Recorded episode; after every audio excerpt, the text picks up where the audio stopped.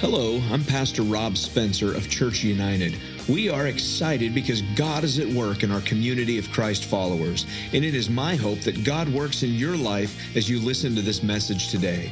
If you'd like more information about Church United, please visit us at churchunited.family. Today's story, it, you'll find it in 2 Samuel. So blow the dust off of the Old Testament turn to 2 Samuel chapter 9. And what I want to do is I want to read through the story first to familiarize us with it. And David said, Is there still anyone left in the house of Saul that I might show him kindness for Jonathan's sake? Now there was a servant in the house of Saul whose name was Ziba. And they, and they called him to David. And the king said to him, Are you Ziba? And he said, I am your servant. And the king said, Is there not still someone in the house of Saul that I might show kind, the kindness of God to him? Ziba said to the king, There is still a son of Jonathan. He is crippled in his feet. The king said to him, Where is he? And Ziba said to the king, He is in the house of Machir, the son of Ammiel, in Lodibar. The king sent and brought him to the house uh, from the house of Machir, the son of Ammiel, at Lodebar, and Mephibosheth, the son of Jonathan, the son of Saul, came to David and fell on his face and paid homage. And David said, Mephibosheth. And he answered, Behold, I am your servant. And David said to him, Do not fear, for I will show you the kindness for the sake of your father Jonathan, and I will restore you to you all the lands of Saul, your father, and you shall eat at my table always. And he paid homage and said, What is your servant that you should show regard for a dead dog such as I? Then the king said, uh, called Ziba, Saul's servant, and said, All that belongs to Saul and all of his house I will give to your master's grandson, and you and your sons and your servants shall till the land for him and shall bring in the produce. And, the, and your master's grandson will have bread to eat, but Mephibosheth, your master's grandson, shall always eat with my table. Now Ziba had 15 sons and 20 servants. Then Ziba said to the king, According to all that the king has commanded his servant, so will your servant do. So Mephibosheth ate at the, uh, David's table like one of the king's own sons. And Mephibosheth had a young son, his name was Micah, and all who lived in, with, in Ziba's house became Mephibosheth's servants. So Mephibosheth lived with, uh, in Jerusalem, and he ate always at the king of the uh, king's table, and he was lame in both feet. so, what I'd like for us to do this morning, let's take a trip back in time do a little time travel and see what it was like. So, in order to do that, let's crank up the DeLorean, get that flux capacitor up and operational, and, three, and set it back 3,000 years to the time of David and, and Israel. David, at this point, has conquered all of his enemies. He, he has he would become the king and in a time of brutal people, of wars and, and ravages. And we find David, and we find him now in a time when he has done all that he needs, wants to do, and he's sitting back and he begins to think back on his life. And he remembers a time that he made a promise to his best friend, Jonathan. So if we can slip back one more time to 1 Samuel, verse 20, and we'll see this promise, this covenant that Jonathan committed, Jonathan and David made to one another. And Jonathan says in um, uh, 1 Samuel 20, verse 13, say, May the Lord be with you as he has been with my father. And if I am still alive, will you not show me the loving kindness of the Lord that I may not die? And you shall not cut off your loving kindness from my house forever. Not even when the Lord cuts off every enemy of David from the face of the earth. So Jonathan made a covenant with the house of David, saying, May the Lord require to the hands of David's enemies, And Jonathan made David vow again because of his love for him, because he loved him as he loved his own life. So, to understand what's going on, we have this uh, covenant between the two. Now, this covenant was made at a time when David was still young, and Jonathan's father, King Saul, was trying to kill him. The, the relationship between Saul and David was a very contentious relationship. Um, it all began back when David was first brought forward. He had already been anointed, anointed king by Samuel. He was brought forward. He came into a time of battle, and there stood uh, Goliath. And as a young man, he, slayed, he killed Goliath. That was fine. Dave, uh, Saul thought it was a good thing. Later on, David would begin to fight in the battles alongside Saul. He did a really good job of it. And there was a time when they were coming back from battle, and the people began to sing a song. Look with me at uh, 1 Samuel 18, and we'll see this. As they were coming home, when David would return from striking down the Philistines, the women came out from all the cities of Israel, singing and dancing to meet King Saul with tambourines, with songs of joy, and with musical instruments. And the women began to sing another song as they celebrated. And they sang, Saul has struck down his thousands, David his ten thousands. And Saul was very angry um, this, at this saying, and he eyed David from that day on. Jealousy reigned in his life that he tried to kill David on a number of occasions. At this point, um, David remembers back to this covenant. He remembers that he had made this covenant to uh, Jonathan when Jonathan was doing everything he could to save David from uh, Saul's wrath. So, back to the story, we, we see David, he's re- reminiscing about this. So he looks and he says, Is there anybody left that I can show kindness, that I can fulfill this covenant, this promise that I made to my best friend? Uh, it turns out there was a guy in the, in the palace who knew of somebody. His name is Ziba. And if you look at what he says, um, he, he comes out and says, is asked, Do you know of anybody? And he said, Yeah, I know somebody, but his feet are crippled. In other words, he's saying, You know, don't worry about him, king. He's a nothing. He's nobody. You don't have to worry about him. He's trying to protect Jonathan's son from the king.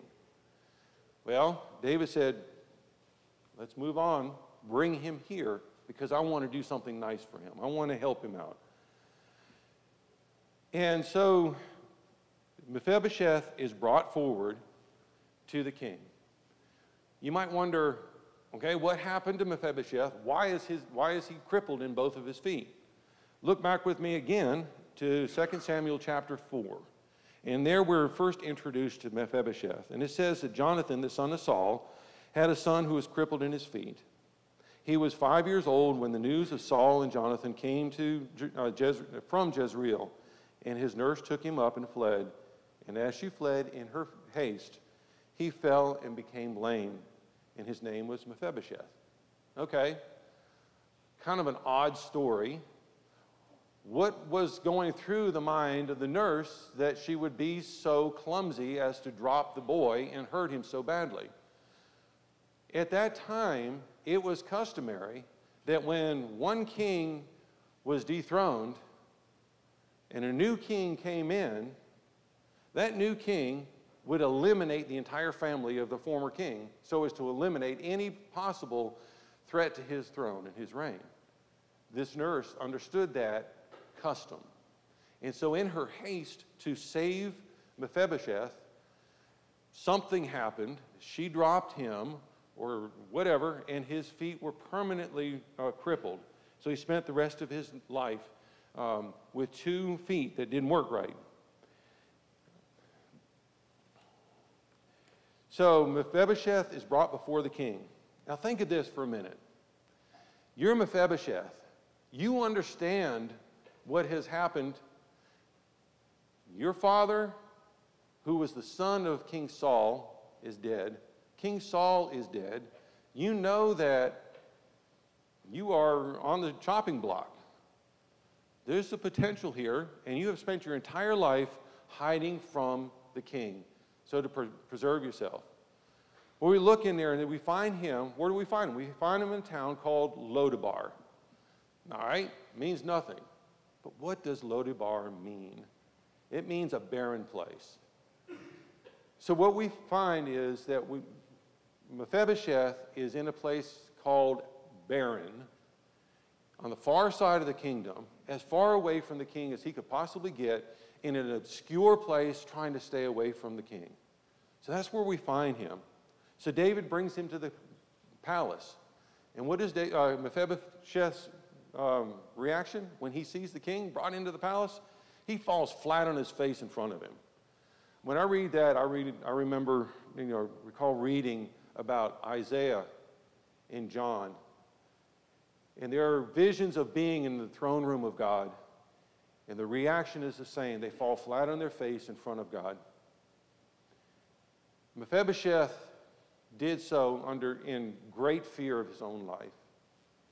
Isaiah and John fear for them, their life, but in awe of being there. So he's there, and what is David's reaction? This is amazing. He reaches down to him and he says, Do not fear. Don't be afraid, Mephibosheth. He's laying there trembling on, on the floor. And David says, Don't fear. I got to looking this up a little bit. Do you realize that in the Bible, the, term, the phrase, don't fear, do not be afraid, fear not, is, over, is repeated over 300 times. Kind of an important thing. God wants us to realize we don't have to be afraid of him. Just as David was trying to convey to Mephibosheth, don't be afraid. So he brings him in and lifts him back up and calms his fears, shows him amazing grace. He didn't have to do this. Every other king out there would have sitting and heard about him and lopped his head off. And that's what he was afraid of. When he got there, he was thinking, I wonder how long it's going to be before my head is removed from my shoulders. But it didn't happen because of uh, David's great love for Jonathan and his great grace. It's an amazing story of grace, and it's one that I really enjoy. So, what can we learn from this little obscure story? I find a few lessons in it. Um, David was prompted by great love for his uh, friend Jonathan and his desire to, to fulfill his covenant promise. God has done the same thing and has shown us that through his son, Jesus Christ. He has made a promise to us, and he will fulfill that promise. He has given us that great hope. David showed unconditional love to Mephibosheth by adopting him into the family and making him a son. We too have been adopted into, his fam- into God's family. We are his children. Um, we read earlier in, um, in Ephesians, and I got myself in a mess here. Okay? And it says in uh, Ephesians 2, verse 4, but God, being rich in mercy because of his great love for which he loved us, even when we were dead in our trespasses, made us alive together in Christ. By grace we have saved, been saved, and raised us up in him and seated us at the right, uh, at, with him in the heavenly places in Christ Jesus. We have been adopted into the family, just as David adopted Mephibosheth into the family. We too have been adopted into, into Lord's family.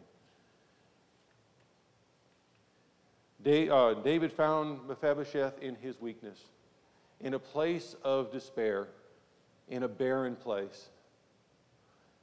That's where he finds us. That's where God finds us. But the question is do you stay in that place? Do you stay in that barren wilderness away from God? Or do you accept his hand of grace and come forward and live with him as his adopted children? That's the question that we all have to answer. God has offered that. He has given us that opportunity. Reach out and take it. Mephibosheth did, and he lived the rest of his life eating at the table of the king. We have been given that opportunity as well to live with him um, and to eat at his table. Jesus made that promise back in Luke 22 30. He said, That you may eat and drink at my table in my kingdom.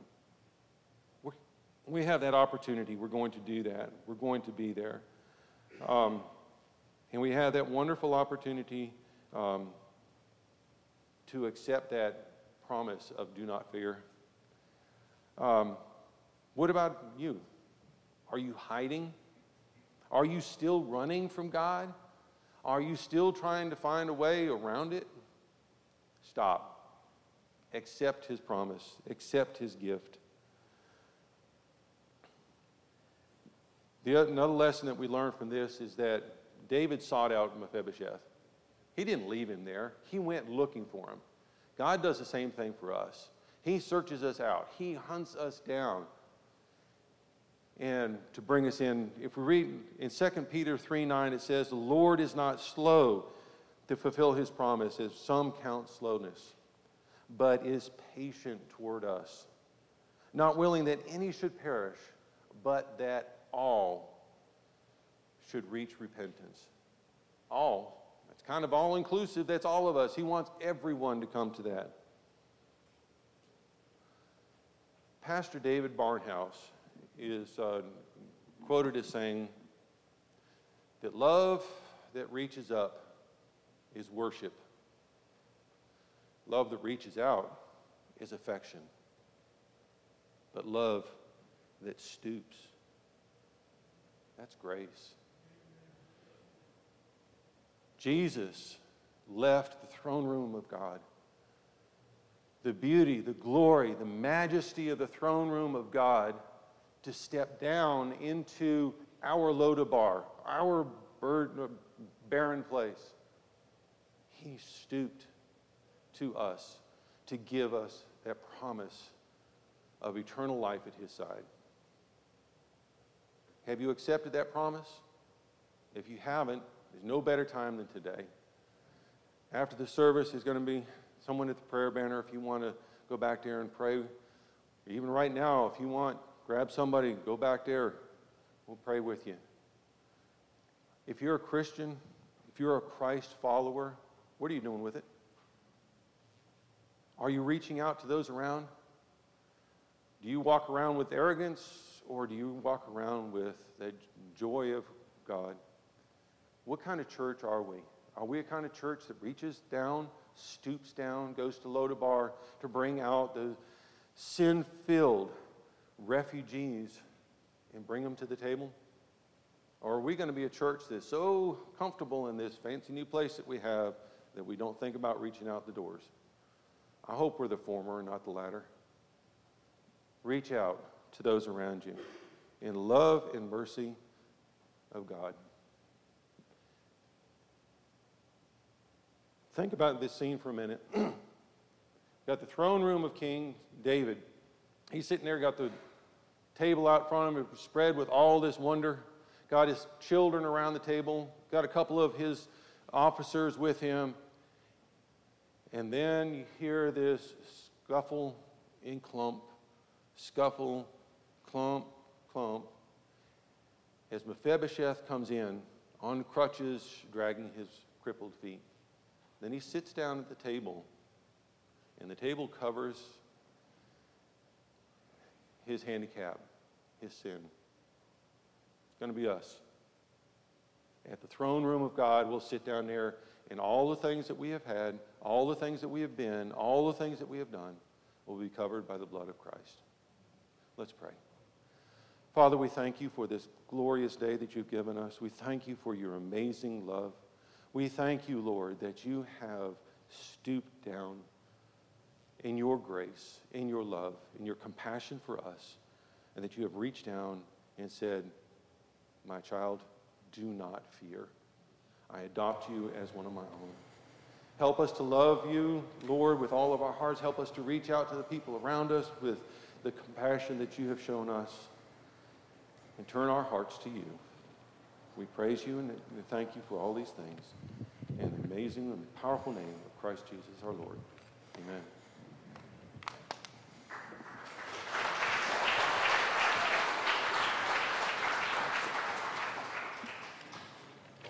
Thank you. Thank you.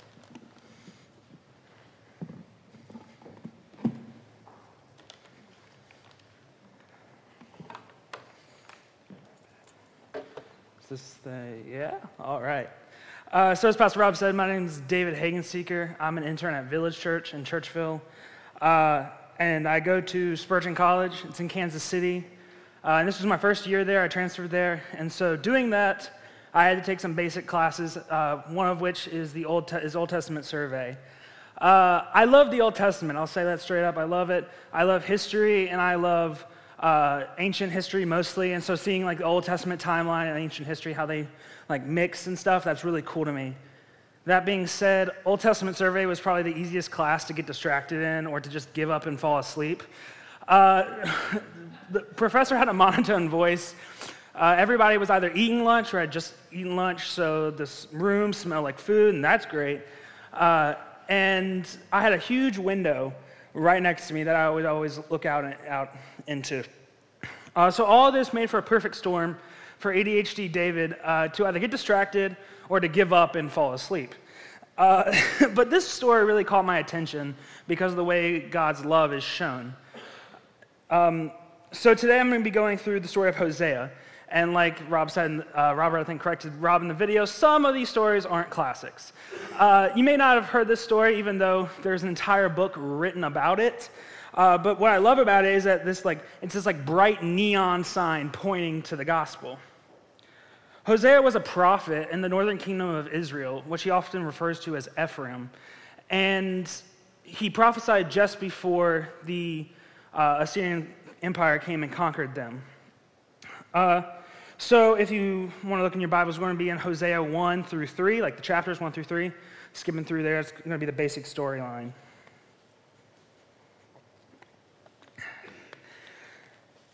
So Hosea 1 2 says, When the Lord first spoke to Hosea, he said to him, Go and marry a woman of promiscuity and have children of promiscuity, for the land is committing blatant acts of promiscuity by abandoning the Lord. God had prophets do a lot of strange things, but this, things, but this one sticks out from all the others because it obviously is very personal to Hosea. He marries a woman, her name was Gomer, and he, he has three kids with Gomer. Uh, the first child's name was Jezreel, and it says in verse 1 4, uh, he names him Jezreel because for in a little while I will bring bloodshed to the house of Jezreel, to the house of Jehu, and put an end to the kingdom of the house of Israel. And the second child, uh, in verse 6, he, God tells Hosea to name her Lo Ruhamah, which means no mercy, because God says, For I will no longer have compassion on the house of Israel, and I will take them away. And then the third child, in verse 9, God tells Hosea to name him Lo Ammi, which means not my people. For you are not my people, and I will not be your God. So let me just say this Hosea's not going to Disney World. He's not getting his kid like a keychain with their name on it or a mug. He's not finding a Coke bottle with their name on it. There's some strange names on those Coke bottles now, but like he's not finding them. I can tell you that. Uh, so then in chapter 2, Hosea brings two, pro- well, one prophecy and like two parts about Israel. And the first one, uh, verses 1 through 13, he prophesies that Israel has been unfaithful to their God that they have abandoned him and continue to look to other gods and to other nations for their protection. Because of this, God tells Israel that they will be destroyed. He promises them that they will reap, repercussion, they will reap the consequences of their actions and they won't escape the, the, repercu- the consequences of their actions. So, uh, in this prophecy, we see God in his righteous anger. We see a God that is angry and completely justified in this anger because Israel has constantly walked away from him and only cries out to him in their most desperate times. All of this while God has remained steadfast in his love to them. Israel had forgotten the Lord. And then in chapter 2, verses 14 through 23, we see the relentless love of God. We see while Israel had forgotten the Lord, the Lord hadn't forgotten Israel. In the midst of his righteous anger, we see God showing mercy to his people.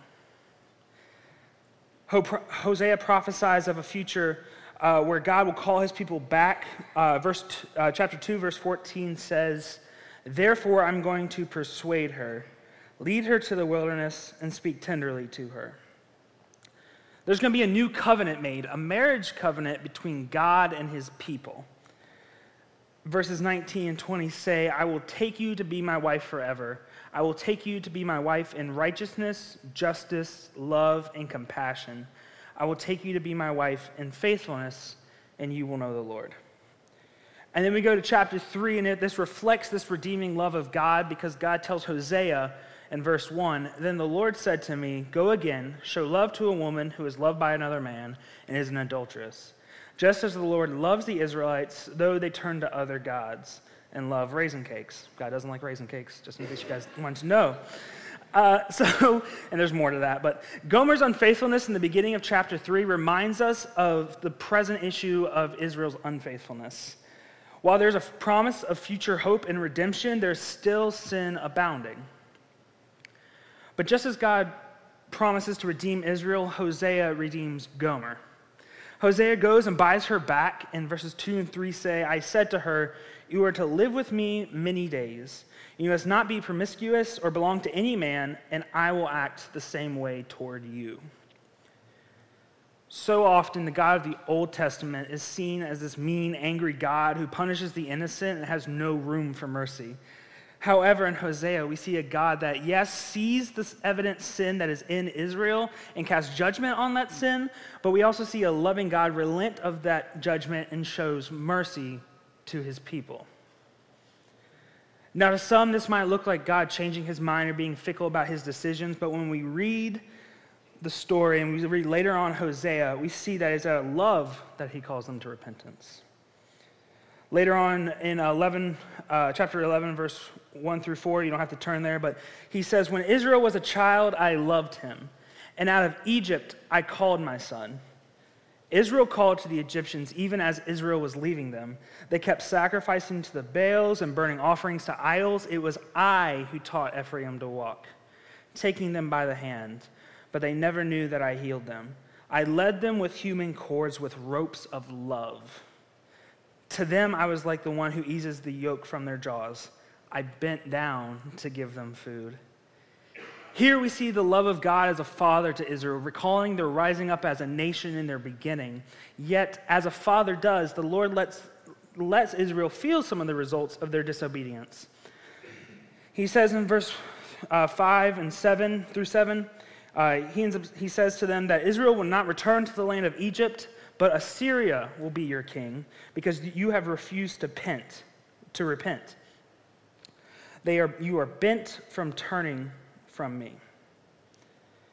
But then in, in 8 and 9, he says, How can I give you up, Ephraim? How can I surrender you, Israel? How can I make you like Admah? How can I treat you like Zeboim? I have had a change of heart. My compassion is stirred.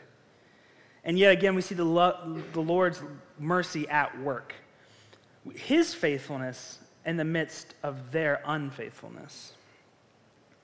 The same God that showed love and mercy to the Israelites in their rebellion is showing love, mercy, and grace in the midst of our rebellion.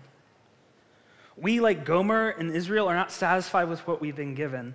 God gave us a way to, to be with Him for eternity, but we have rejected it by living in sin. Romans 3 9 and 12 tells us that we want nothing to do with God, that we don't do good, and that we do not seek Him.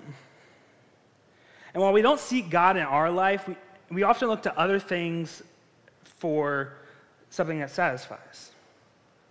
We look to other people or we look to ourselves, something that we can cling to with certainty. We're just like Israel. They look to other nations and other gods for certainty, they wanted kings because other nations had kings. They wanted, they wanted to worship the other pagan gods for the earthly pleasures that those earthly gods, the false gods, promised. They wanted big militaries because they saw other bigger nations with bigger militaries. But because we live in a fallen world full of disappointments and uncertainty, we can never find that. Others will fail us and we'll fail ourselves. Assyria eventually turned on Israel and took them into captivity. Their kings had failed them, their pagan gods had failed them, and their military alliances had betrayed and destroyed them. In today's world, we have so many things that we f- try to find our identity in. We seek to satisfy our desires for meaning, identity, and security. We think making X amount of money and doing everything we can to make that extra dime will give us meaning, identity, and security. We think making the grade on the exam or getting the perfect GPA will give us some kind of meaningful satisfaction that will give us meaning, identity, and security. We think the perfect job with the perfect benefits will offer us meaning, identity, and security.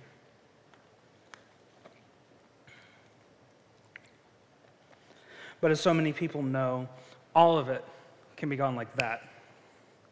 As so many people know, they can get to this place where they feel like they have everything they've ever wanted, but yet it's not enough. This leads to a crisis of meaning, identity, and security. Just like the Israelites, we look to ourselves or we look to others to fulfill those needs, and this will always lead to disappointment. At my school, we have keys to get into our dorms and into our hall. And if we lose those keys, we get fined. So if we have to call our RA to let us into the building or they have to come bring us our key, we get fined. The problem is, I lose things a lot. And so when I walk into my dorm room, I'll probably, I normally like throw my key on the couch or on my desk or end up falling behind my bed. Um, and then the other problem is, I wake up late for class I'll, I'll wait till like the last second to get up. And so this leads to me like running around the room and trying to find my key because I can't be late for class, but I can't get fined because that's $10 and that's a Chipotle meal. And I love Chipotle, and like being late to class is not worth me not getting to Chipotle. So here I am running around my room trying to find my keys, and my roommate, Johnum, calls out my name. He's like, Hey, Dave, David, hey, David, David, Dave. And like, obviously, I don't respond because I'm busy trying to find my keys. Like, I'm getting angry at this point, but yet, even when I don't respond, he continues to incessantly call my name. Like, he can't take a hint. And so when I finally get tired of it and like, I can't take it anymore, I turn around and I go, What do you want? And there he is, standing with my keys. And I think that illustrates how we are with God. We look for these things as He calls to us, and we don't have time for Him, so we turn away and we look and we look and we get angrier and angrier when we can't find it, yet He's always standing there holding what we're looking for. He's offered us His Son. And even though we walked away from him, he has sent his son to offer up the price for our freedom freedom from death, which is the consequence of our rebellion. And that's the gospel that even in our rebellion, God would love us so much that he would send his son to pay the price for our freedom. It is through God that we find our meaning, identity, and security. In God, we find identity as children as his children, just as uh, John 1:12 says, but to all who did receive him, he gave them the right to be the children of God, to those who believe in his name. In God we find meaning. To fear God and keep his commands, just as Ecclesiastes 12:13 says, to tell others about him, just as we are commanded in the Great Commission, and to love one another, just as Jesus instructed us in John 13:25. In God, we find security. We have a future hope revealed to us in uh, Revelation 21, verses 3 and 4. And this is probably, this is the most secure thing that I have found in the Bible. Because it says, Then I heard a loud voice from the throne Look, God's dwelling is with humanity, and he will live with them. They will be his people, and God himself will be with them and will be their God. He will wipe away every tear from their eye. Death will be no more. Grief, crying, and pain will be no more. because the previous things have passed away. There's security, there's a future hope. God told Israel that he will not show mercy, yet he relented of his anger and showed mercy. He told them that they will no longer be his people, but yet he cried out to them to return to him. We see a future where God will dwell with his people, and we are included in that. Even as rebellious sinners, God has called us to return to him. Just as Hosea promised fidelity to Gomer, even after she left him for another man and he had to go buy her back from him, God has left the flock to find us and has bought us back and has pledged his fidelity to his children. And so now what? Well, First, we as believers get to live in the love of God. And I think that's like the coolest feeling in the world because He's offered us all that we want. He's offered us meaning, He's offered us identity, and He's offered us security. As believers, we have been given meaning. We've been given what we're supposed to do to love God and to love others and to follow His commands, all of which include going and telling others what He has done to get them back. And lastly, if you're not a believer, you've been given, you've been offered meaning, identity, and security. You've been offered all these things not because of what you've done to deserve them, but because of out of God's love for you. You can continue to look in these places that they're, they're, it's not there. You can continue to look there, but you're not going to find it. You're not going to find the thing that satisfies. But if you turn to God, He's there holding everything you want.